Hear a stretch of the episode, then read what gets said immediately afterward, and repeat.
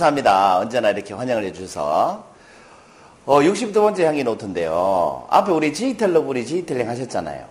그 제가 뒤에 앉아가지고 제가 이제 62번째 향기 노트 할 파일을 클라우드 서비스라고 아세요? 네. 거기 이제 올려놓고 이렇게 제 갤럭시 탭으로 이렇게 확인을 해보거든요. 근데 파일이 없는 거예요. 제가 이걸 오늘 아침 10시부터 저녁 6시까지 만들었습니다. 밥 먹는 시간 빼고. 진짜 꼼짝도 안 하고. 그런데 파일이 없는 거예요. 어, 그래서 탭이 좀 이렇게 연동이 잘 안 되는가 보다. 하고 제 컴퓨터에 가봤어요. 파일이 없는 거예요. 그래, 알고 보니까 그 클라우드 보면 휴지통이라고 있잖아요. 같은 폴더에 제목이 있었는데 제목을 여기 옮겨놓고 파일을 바꾸고 제자리에 앉아 있었어요. 그런데 그게 옛날에 만들어 놓은 두 장짜리 파일하고 중복이 돼가지고 이제 사라진 거지. 근데 제가 하필이면 오늘 또 몇 달 동안 하던 그 휴지통 비우기 그걸 비워버렸어요. 그 파일이 이제 완전히 날아가고 없는 겁니다. 그래서 제가 저기 들어가 제가 몇분 있다 나왔죠? 한 15분 있었나? 15분 만에 62번째 하기로 제목 다, 다시 다 만든 겁니다, 지금. 예. 제가 오늘 처음으로 15분 만에 만든 파워포인트 자료를 가지고 여러분한테 향기 노트를 하려고 합니다. 아, 이럴 때 쓰는 말이 멘붕인가 봐요. 눈물 날라 하더라고. 그래서 포기할까 말까라는 생각도 했는데, 이 수술을 한번 칭찬할 일을 만들어 보자 이런 생각이 들었어요. 갑자기. 내가 생각해도 난 된다네. 이런 짓을 한번 해보자. 그런 생각이 들어서 포기 안 하고 지금 합니다. 이거 사실은 뭐, 다음 주에 해도 되잖아요. 그죠? 근데 포기를 안 하고 15분 만에 만들어 봤습니다. 좀 부족하더라도 잘 들어주시면 감사하겠습니다. 자, 60번째 항해 노트는 15분 만에 만들어도 뭐 제목은 똑같습니다. 내 인생의 승자가 되기 위한 필요 충분 조건. 여러분, 필요 충분 조건이 뭔지 아시죠? 네. 아신다고 보고, 아, 10분 만에 만들어 보니까 62번째인데 번호가 틀렸네요. 61번이라고 돼 있네요. 필요 충분 조건인데, 여러분, 다윗과 골리앗의 싸움 다 아시죠? 이 블레셋이라는 나라의 장수가 골리앗이고, 이스라엘의 양치는 목동이 다윗이죠. 그 다윗은 이 당시에 전사가 아니었죠. 그 군인이 아니었던 거죠. 블레셋에 어, 골리앗이 쳐들어와서 뭐라고 합니까? 이게 계곡에서 만났는데 엘라라는 계곡에서 전투가 벌어졌어요. 근데 양쪽으로 이제 대치를 했죠. 그 계곡에 있다는 말은 양쪽 다 능선 위에 있다는 얘기잖아요. 그 블레셋 군인대하고 이스라엘 군대가 다 능선에 있으니까 서로 대치를 하는데 먼저 내려오는 쪽이 어떻습니까? 유리하겠어요? 불리하겠어요? 예? 훨씬 불리합니다. 먼저 계곡을 내려오면 쳐 올라가야 되잖아요. 그럼 이거는 이제 그냥 뭐 무덤 파는 행동이죠. 그래서 서로 대치만 하고 전투를 계속 안 벌이고 있었습니다. 그래서 답답해하니까 블레셋에 이 골리앗이 와가지고 이렇게 얘기를 합니다. 1대1로 한번 붙자. 니네 대표 전사 한 명 하고 나하고 1대1로 붙어가지고 만약에 내가 이기면 니들이 노예를 하고 내가 이기면 니들이 노예를 하고 내가 지면 우리가 노예를 하겠다. 그래서 다른 군사들 피 흘리지 말고 우리 1대1로 한판 붙자 이렇게 제안을 했습니다. 근데 그 당시에 골리앗의 키가 210cm, 그 2m 실렸습니다. 그리고 머리에는 청동 투구를 쓰고 무릎팍 발꿈치에도 청동으로 다 가리고 이 몸에는 갑옷을 입고 있었어요. 그리고 들고 있던 창이 굉장히 큰 긴 창 하나, 그 다음에 뭐 찌르기용 짧은 창 하나, 그 다음에 칼 이렇게 들고 있었습니다. 그 힘은 어마어마하게 셌겠죠. 그래서 대표로 이 이스라엘에서 누군가를 내보내야 되는데 나갈 사람이 없는 거예요. 그냥 생각해봐도 상식적으로 골리앗을 이길 만한 장소가 없었던 겁니다. 이때 다윗은 어떤 사람이었냐면 아버지 심부름으로 이스라엘의 그 전투에 참가한 형들 먹을 걸 가지고 온 사람이었습니다. 근데 다윗은 양치는 목동이었잖아요. 여기를 보고 다윗이 스스로 이렇게 제안을 합니다. 제가 나가겠습니다. 안 된다. 니는 도저히 다윗을, 그 골리앗을 이길 수가 없다. 괜찮습니다. 저는 사자도 잡아봤고, 뭐, 다른 맹수도 잡아봤습니다. 제가 나가겠습니다.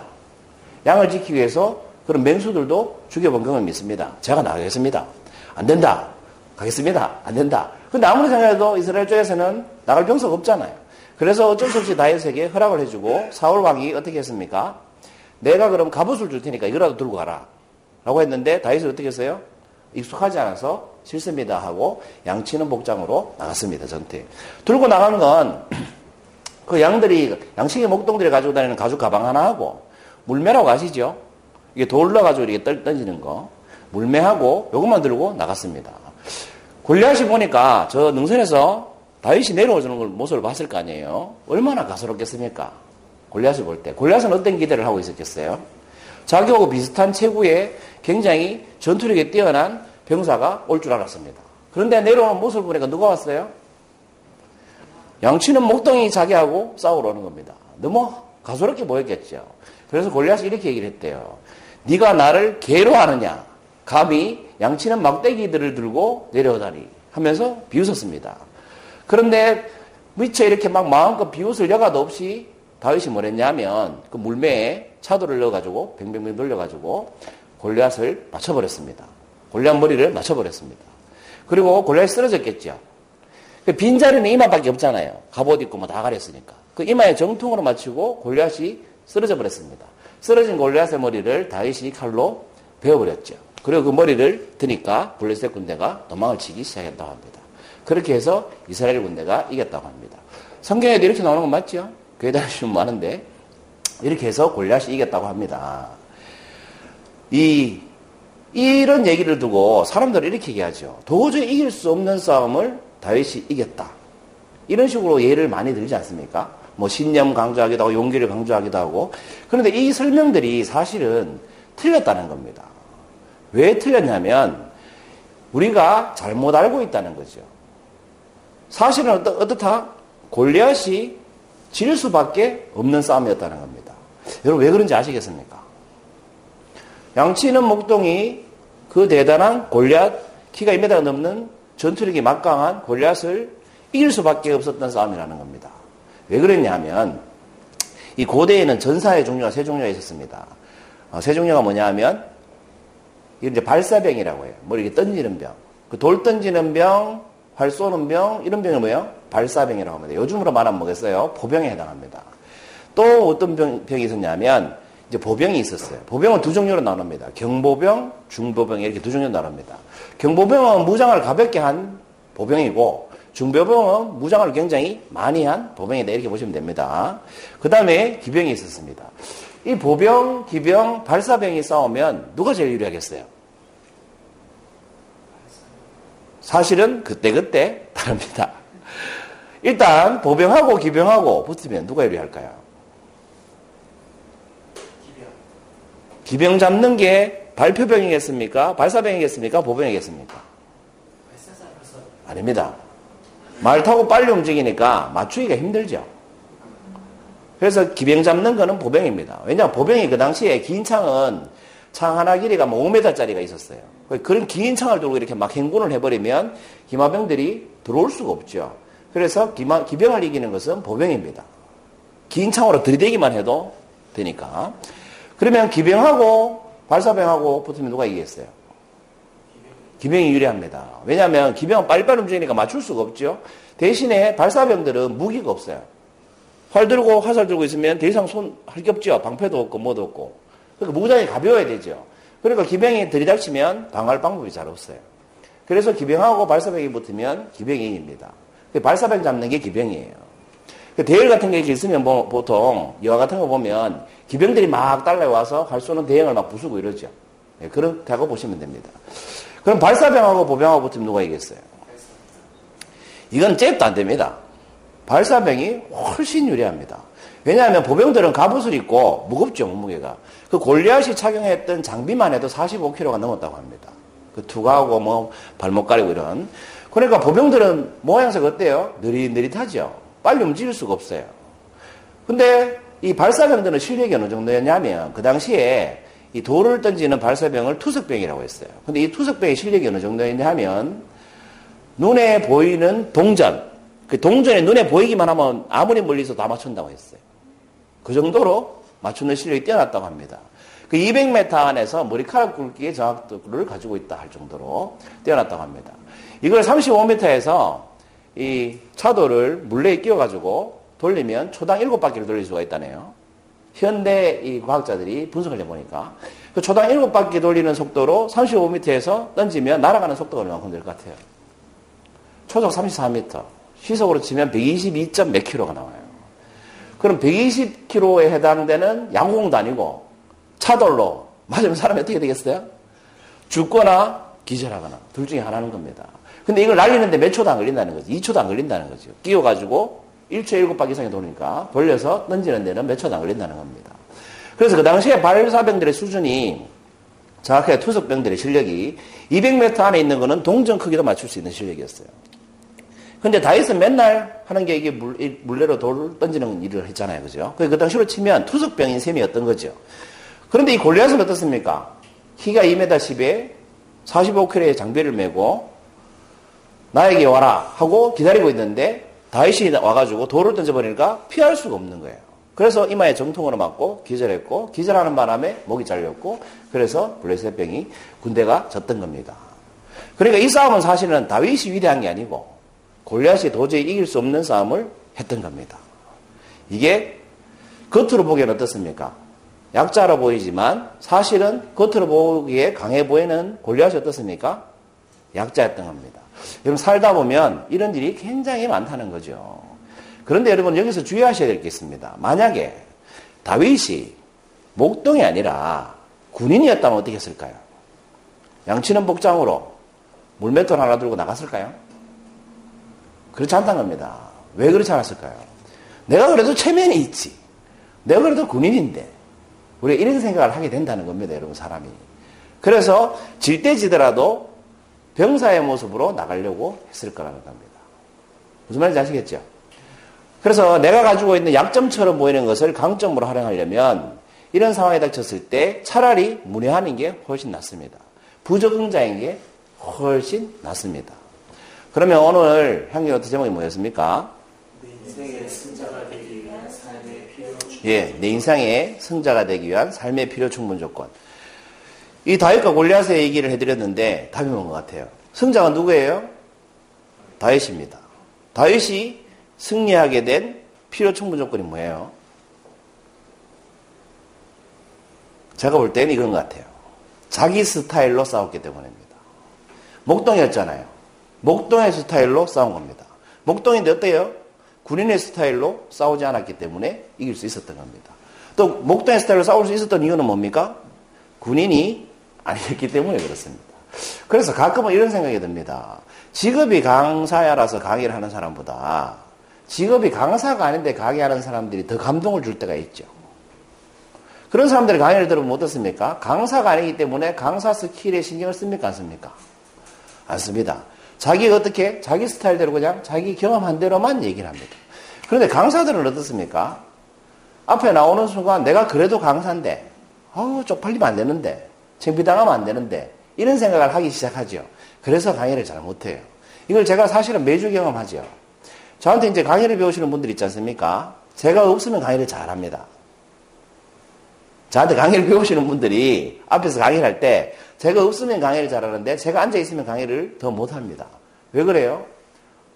강의를 배러 왔다는 의식과 강의를 가르치는 쪽에 때는 의식이 되기 때문에 그렇습니다. 그리고 내가 강사를 해야 된다는 의식을 하기 때문에 그렇습니다. 근데 내가 강사해야지, 해야지, 내가 강의 잘해야지 하는 이런 의식이 없으면 어때요? 편안하게 강의를 할 수 있고, 그럼 훨씬 더 강의를 잘할 수가 있는 겁니다. 그래서 이 나만의 스타일을 만들 때 그런 점을 굉장히 어, 유념 있게 봐야 되는데 그냥 나만의 스타일을 만드는 게 아니고요. 어떤 나만의 스타일을 만들어야 되냐면 남들이 볼 때 약점처럼 보이는 그런 단점처럼 보이는 것들을 어떻게 강점으로 승화시키는 나만의 스타일을 만들 수 있어야 됩니다. 여러분 다른 예를 들어볼게요. 여러분 미생이라는 드라마 굉장히 인기 있었죠. 제가 어, 재방송으로 11회까지 봤거든요. 11회까지. 여기 보면 주인공 이름이 뭐예요? 장거래. 장거래입니다. 장거래는 입사를 어떻게 해요? 낙하산으로 하죠. 인턴을 낙하산으로 들어가잖아요. 아무도 그 사람이 인턴 통과할 거라고 생각지 않았죠. 근데 장거래가 인턴으로 들어갔을 때 그 직속 상사 대리, 대리 이름이 뭡니까? 김대리입니까? 김동식 대리. 김대리가 옥상으로 불러가 놓고 하는 말이 있죠. 지금까지 도대체 한 게 뭐냐고. 그 검정고시 고졸이 다잖아요, 스펙이. 그렇게 한마디 하고 굉장히 답답해 하면서 내려갑니다. 장거를 혼자 내버려두고. 그 장거리는 그 입사하기 전까지 평생 바둑만 떴거든요. 여러분 다 아시다시피. 그런데 기업에서 일할 수 있는 조건이 하나도 되지 않았죠. 뭐 영어를 할 줄 아는 것도 아니고 문서 작성을 잘하는 것도 아니고 사무실에 근무해 본 적도 없고 심지어는 복사도 제대로 못했을 정도니까. 그런데 이 장거래가 그 수십 명의 인턴 사원 중에 4명 뽑는데 합격을 했다는 거 아닙니까? 어떻게 합격을 했겠습니까? 장거래가 이게 드라마에서 제가 이렇게 지켜보니까 성장하나가 해나가는 방식이 말입니다. 스펙이 없기 때문에 평생 바둑밖에 뜬 적이 없기 때문에 이 사람은 바둑을 중심으로 생각을 합니다. 그 회사에서 일어나는 현상, 인간관계, 일을 바둑으로 해석을 해서 처리하는 모습으로 보여줍니다. 이 드라마를 보면. 그게 장거래 스타일인 겁니다. 그런데 스펙이 빵빵한 사람들은 어때요? 눈치 보고 배경을, 배경에 힘을 얻으려고 하고 자기가 배운 지식을 활용하려고 하고. 근데 아무리 활용해봐야 그 회사에는 어떻습니까? 그걸 활용하는 사람들보다 훨씬 뛰어난 사람들이 있으니까 튈 수가 없죠. 그런데 장거래가 내뱉는 말 한마디나 사고방식은 어떻습니까? 바로 차별화가 된다는 겁니다. 왜? 얘는 스펙이 없기 때문에. 영어를 잘하려고 할 필요도 없고 스펙을 내세울 필요도 없지 않습니까? 그리고 오로지 자기가 한 거는 바둑에 대한 생각과 전략 이런 것밖에 없으니까 바둑식으로 생각을 하면서 일을 풀어나갑니다. 인간관계까지도. 그러니까 이 사람이 어때요? 주목받기 시작하고 다른 사람보다 뛰어난 능력을 발휘하기 시작합니다. 이게 뭐예요? 나만의 스타일로 처리를 한다는 거죠. 그 나만의 스타일이 뭡니까? 남들이 볼 때 약점처럼 보였던 거예요. 스펙이 없잖아요. 그런데 어떻습니까? 이 스펙이 없었기 때문에 뭐예요? 그 조직에서 성장하는데 굉장히 큰 강점이 됐던 겁니다. 스펙이 없기 때문에. 다른 예를 들어 드릴까요? 여러분, 버바 왓슨이라는 프로 골프 선수 아십니까? 이 사람 왼손잡이 골프 선수입니다. 여러분, 그 마스터스 대회라고 아세요? 골프 대회는 4개의 메이저 대회가 있습니다. 세계에서 가장 큰 대회가 4개가 있는데 그 중에 하나가 마스터스, 그 다음에 미국에서 열리는 US 오픈, 그 다음에 영국에서 열리는 디 오픈, 그 다음에 PGA 챔피언십. 이렇게 요 4개 대회가 가장 큰 4개의 메이저 대회입니다. 이 마스터스, 그러니까 이 메이저 대회에서 우승한다는 건 어마어마한 거죠. 실력이. 평생 뭐 한 번만 해도 대단한 겁니다. 근데 이 버바 왓슨이라는 사람은 2012년, 2014년 두 번 우승했습니다. 두 번 우승을 했는데 가장 특이한 점은 이 사람이 골프 레슨을 받은 적이 없다는 겁니다. 독학을 했다는 겁니다. 그리고 골프, 프로 골퍼들을 양성하는 코치들이 볼 때 버버하슬이라는 사람은 완전히 문제 덩어리입니다. 그 골프에서 기본은 허리와 어깨를 이용해라. 손목을 쓰지 마라. 이런 기본이 있어요. 근데 버버하슬은 끊임없이 손목 쓰고 발 쓰고 그 프로 코치들이 하지 말라는 건 다 합니다. 이 사람이. 그런데 이 사람이 마스터스 대회에 우승을 해버린 겁니다. 그래서 그 코치들이 코를 완전히 납작하게 만들어버린 거죠. 자기 스타일대로 골프를 했습니다. 그런데 이 사람이 완전 장타자입니다. 프로 골프 중에서도 탑 수준의 장타자입니다. 장타자가 뭔지 아시죠? 공을 엄청 멀리 쳐낸다는 거죠. 그리고 왼손잡이입니다. 야구하듯이 스윙을 합니다. 자기가 봤는데. 드라이브를 무슨 야구하듯이 합니다. 한 발 들고 이렇게 막 치고 이럽니다. 그런데 장타는 정말 알았는데 이 사람이 숏게임에 약했죠. 숏게임이 뭐냐면 100m 뭐 미만에 짧게 짧게 이렇게 걸잘 못했는데 피나는 노력을 해가지고 2012년, 14년 두 번 다 마스터스 대회에서 우승을 해버렸으니까 실력을 인정하지 않을 수가 없는 거죠. 그리고 뭐라고 할 말이 없는 거예요. 그게 뭐예요? 버버 와슨 스타일이 되는 거죠. 이런 스윙은. 그 일반인들이 흉내내기도 정말 힘들어요. 버버 와슨 스타일이니까. 그러니까 차별화가 되지 않습니까? 우승을 해버렸으니까 증명을 했지 않습니까? 지금까지 만, 말씀드린 사람들의 공통점 아닙니까? 다윗, 장그래, 버버 와슨. 처음에 이 사람이 칠때 사람들이 뭐라고 했겠어요? 저게 무슨 선수고, 무슨 프로폼이 저래. 이랬지, 이랬지 않겠습니까? 그런데 우승해버리니까 더 이상 할 말이 없습니다. 우승하고 나면 반대 현상이 생기겠죠. 스타일 좀 배우자고. 사람들이 찾아오기 시작할 겁니다. 자기 스타일을 만든다는 것은 그래서 굉장히 중요합니다. 여러분 여기 마스터스 대회라는 게 열리는 골프장은 딱 한 군데거든요. 다른 대회 메이저 대회는 골프장을 돌아가면서 엽니다. 근데 이 마스터스 대회는 열리는 골프장이 딱 한 군데입니다. 그 골프장에서 여는 대회를 마스터스 대회라고 합니다. 그 골프장 이름이 제가 지금 생각이 안 나는데 그 골프장에 전 세계적으로 회원이 한 300명 정도밖에 없습니다. 근데 이 마스터스 대회에 우승을 하면 그린 재킷을 줍니다. 말 그대로 녹색 재킷을 줍니다. 상으로 트로피 대신에. 그 그린 재킷이 의미하는 게 뭐냐면 그 골프장의 회원임을 증명하는 옷입니다. 근데 그 회원이 누구냐면 빌 게이츠 같은 사람. 고레벨의 사람만 있습니다. 그리고 회원가입을 하고저 신청하는 게 아니고요. 골프장에서 회원으로 들어오세요 하고 초청을 해야만 회원가입이 가능합니다. 대회도 그 골프장에서 초청한 선수들만 모아놓고 대회를 엽니다. 그러니까 이 마스터스 대회에서 우승한다는 것은 상금을 떠나서 어마어마한 명예를 가지게 되는 겁니다. 그런데 이 사람이 자기 스타일로 두 번이나 우승했다는 거죠. 대단하지 않습니까? 그만큼 자기 스타일로 산다는 건 정말 중요합니다. 제가 어, 이 강의를 준비하면서 강의를 처음 할 때 제가 강의를 처음 하, 했는 날 말이죠. 첫 강의 하기 두세 시간 전에 강사 시험 보러 간 적이 있습니다. 제가 이런 얘기 해드린 적이 없죠. 강사 시험 보러 갔습니다. 강의 한 번도 안 했는데 강사 시험 보러 가서 떨어졌습니다. 그리고 몇 시간 뒤에 같은 날 몇 시간 뒤에 첫 강의를 했습니다. 생애 첫 강의. 그리고 지금 제가 강사 양성을 하고 있습니다. 그때 떨어졌던 그게 저한테는 약점이 될 수도 있겠죠. 제가 사업하던 사람이었고 강사도 아니었고 직업이 첫 강의 할 때도 제 사업을 하던 사람이었으니까 그 떨어진 게 약점이었던 것 같아요. 그 당시에는 내세울 스펙이 없잖아요. 강의할 뭐 구실이 없지 않습니까? 그거라도 따놓으면 뭐 강의할 구실이 생길 거라고 생각했는데 떨어진 거예요. 아무 구실도 없어요. 구실이 없었기 때문에 뭘 했습니까? 제 스타일대로 강의 준비를 했던 것 같아요. 지금 생각해보니 알겠어요. 그때는 막막했지만 강의를 하려고 생각하니까. 막막했기 때문에 닥치는 대로 한 거예요. 뭐 책 읽고 강의하기도 하고, 강의한 걸 이론화 해보기도 하고, 이론화한 걸 글로 써보기도 하고, 뭐제 블로그에 보면 글이 수십 편이 있죠. 제 강의 이론에 대한. 있습니다. 여러분 가보시면. 그러다 보니까 지텔링이라는 타이틀도 생기게 되고, 그러다 보니까 자격증 발급 기간까지 된 거예요. 이게 저한테는 약점이었던 거죠. 사업하던 사람이 강의를 한다는 건 굉장히 큰 약점이죠. 강의해본 경력도 없고. 약점이기 때문에 뭐예요? 제 스타일로 가기 시작했던 거예요. 어디 강사 양성 과정에 다니지 않았잖아요, 저는. 배우러 다니지 않았잖아요. 그래서 지금도 제가 수업을 하면 제일 강조하는 게 뭡니까? 제가 가르치는 대로 하는 게 아니고 자기 스타일대로 하십시오라고 제가 굉장히 강조를 많이 하죠. 여러분, 자기 스타일대로 해야 명강사가 되는 겁니다. 골프도 자기 스타일대로 쳐야 최고가 될 수 있고 전쟁도 자기 스타일로 해야 이길 수 있습니다. 무슨 말인지 아시겠죠? 그래서 제목이 뭐였어요? 어, 내 인생의 승자가 되기 위한 삶의 필요 충분 조건은 자기 스타일을 만드는 겁니다. 여러분 인생이 퍼즐이라고 한다면 퍼즐 해보셨죠? 퍼즐이 똑같은 모양의 조각이 있습니까? 없습니다. 아무리 큰 퍼즐도 퍼즐 한 개당 자기 자리는 하나밖에 없습니다. 그렇지 않습니까? 이 하나밖에 없기 때문에 차별화가 되는 겁니다. 만약에 똑같은 게 있으면 퍼즐이 의미가 없겠죠. 그래서 여러분 인생은 퍼즐인 것 같아요.